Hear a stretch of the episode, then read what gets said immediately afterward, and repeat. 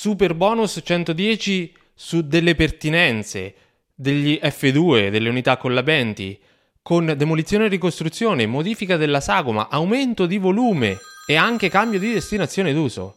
C'è tantissimo nella risposta di cui ti parlo oggi dell'Agenzia delle Entrate. Ciao, mi chiamo Danilo e nella vita faccio anche il geometra. Prima di continuare, lascia mi piace al video, iscriviti al canale se non l'hai fatto e se vuoi accedere a contenuti esclusivi puoi abbonarti al canale. Trovi la playlist in descrizione dove eh, aggiorno, la aggiorno continuamente, settimana per settimana, quindi controllala regolarmente. Oggi il video è particolarmente denso di contenuti, non lunghissimo ma denso, grazie alla risposta 210 del 25 marzo 2021 dell'Agenzia delle Entrate. Ti parlerò di interventi agevolati con il super bonus 110%, interve- interventi antisismici che consistono nella demolizione e ricostruzione di alcuni edifici, di alcuni immobili. Riguardo al 110 ho recentemente aggiornato il video guida completo del 2021 che avevo pubblicato ad inizio anno, l'ho riaggiornato, te lo lascio in descrizione con tutte le modifiche che sono intervenute nel frattempo. L'edificio, o meglio gli edifici oggetto dell'interpello di oggi,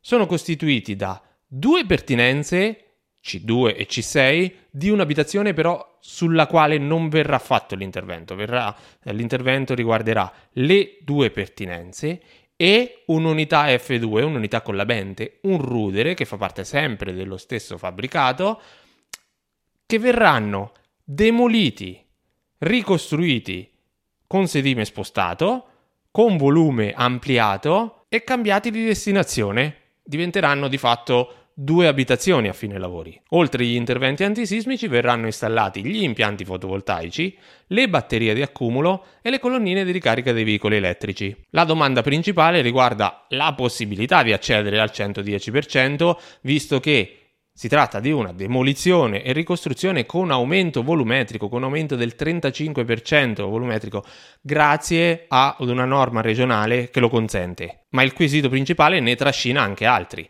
Ad esempio, i massimali come devono essere moltiplicati, visto che si sta parlando di pertinenze di un'abitazione e se mi segui già saprai la questione pertinenze e moltiplicabilità dei bonus. E l'unità collabente, come la devo trattare in tutto questo?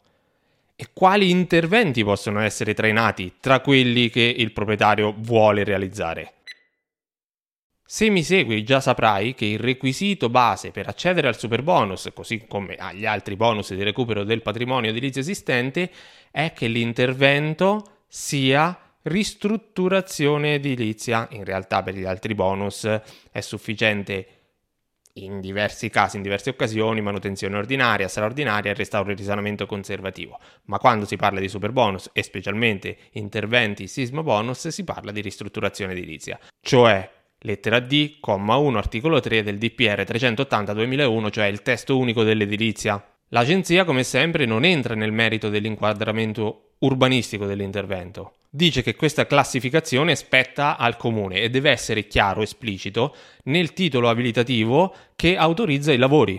I titoli abilitativi saprai già quali sono: CILA, SCIA, permesso di costruire. A proposito, nel frattempo, per quanto riguarda il super bonus, è stato pubblicato anche il modello per la CILA super bonus. Ne ho parlato in un recente video, te lo lascio anche questo in descrizione. Nel 2020 il decreto legge semplificazioni ha apportato mo- delle modifiche sostanziali alla lettera D, cioè quella che riguarda la ristrutturazione edilizia, quella che ti ho accennato prima. In pratica sono state ampliate le casistiche nel, con le quali anche con aumento volumetrico dopo una demolizione e ricostruzione si rientra sempre in ristrutturazione edilizia. In realtà da una parte sono state allargate le maglie dall'altra sono state rese più fitte, per esempio per gli immobili vincolati. Questa modifica che è stata apportata, queste modifiche che sono state apportate alla lettera D per quanto riguarda demolizione e ricostruzione, permettono di accedere al super bonus e ai bonus anche con un aumento volumetrico purché rimanga appunto in ristrutturazione edilizia, si rimanga appunto in ristrutturazione edilizia. Per quanto riguarda invece la categoria degli immobili, l'F2, cioè l'unità collabente, insieme alle altre categorie C che sono delle pertinenze, possono essere immobili sui quali poter intervenire e agevolare le spese con il super bonus. La condizione è che a fine lavori ci sia un mutamento di destinazione ad abitativo, ad abitativo specialmente per l'F2.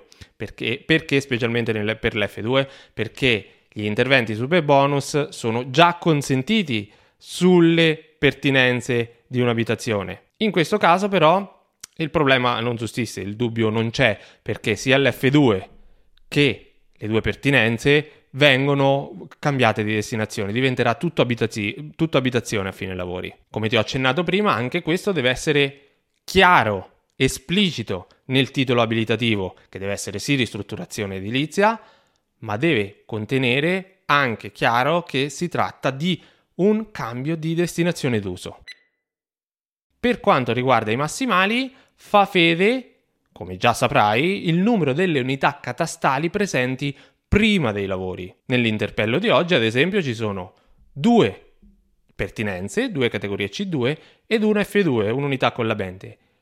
Alla fine, dopo i lavori, verranno costruiti due immobili residenziali, ecco, quelle, quali, quelle di cui tenere conto per il calcolo dei massimali sono le tre iniziali. Quindi i 96.000 euro del sisma bonus vanno moltiplicati per 3. Per quanto riguarda invece il fotovoltaico e le colonnine di ricarica dei veicoli elettrici, due interventi che vengono, due installazioni che vengono realizzate eh, durante i lavori, potranno essere agevolate solo le spese del primo dei due. Gli interventi antisismici possono trainare l'installazione degli impianti fotovoltaici e le relative batterie di accumulo e recentemente con le ultime modifiche proprio del decreto legge semplificazioni del 2021 però questa volta possono essere trainati anche gli interventi per l'eliminazione delle barriere architettoniche, ma non le colonnine di ricarica dei veicoli elettrici. I massimali quindi saranno per l'impianto fotovoltaico 48.000 euro massimi per 3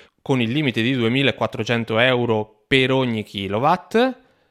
Qui secondo me la risposta e adesso ti faccio un discorso, non ha tenuto conto del fatto che, essendo ristrutturazione edilizia, ho sbattuto già sul microfono diverse volte, essendo ristrutturazione edilizia, il limite del 2004 viene ridotto a 1600, perché nella norma del 119 del super bonus, dell'articolo 119, se si ricade in ristrutturazione edilizia o addirittura in nuova costruzione, il limite per ogni kilowatt è 1600.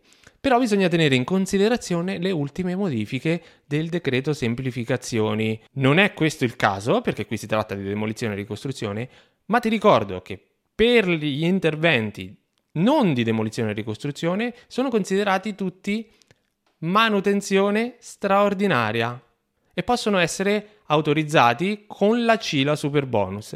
Quindi in quel caso un eventuale impianto, e questa è una domanda, un eventuale impianto fotovoltaico deve essere ehm, considerato 2004 per ogni kilowatt, visto che non ci troviamo in ristrutturazione edilizia. Infine, per le batterie di accumulo abbiamo ulteriori 48.000 euro, sempre per 3, per le tre unità iniziali, con il limite di 1.000 euro per ogni kilowatt. Grazie!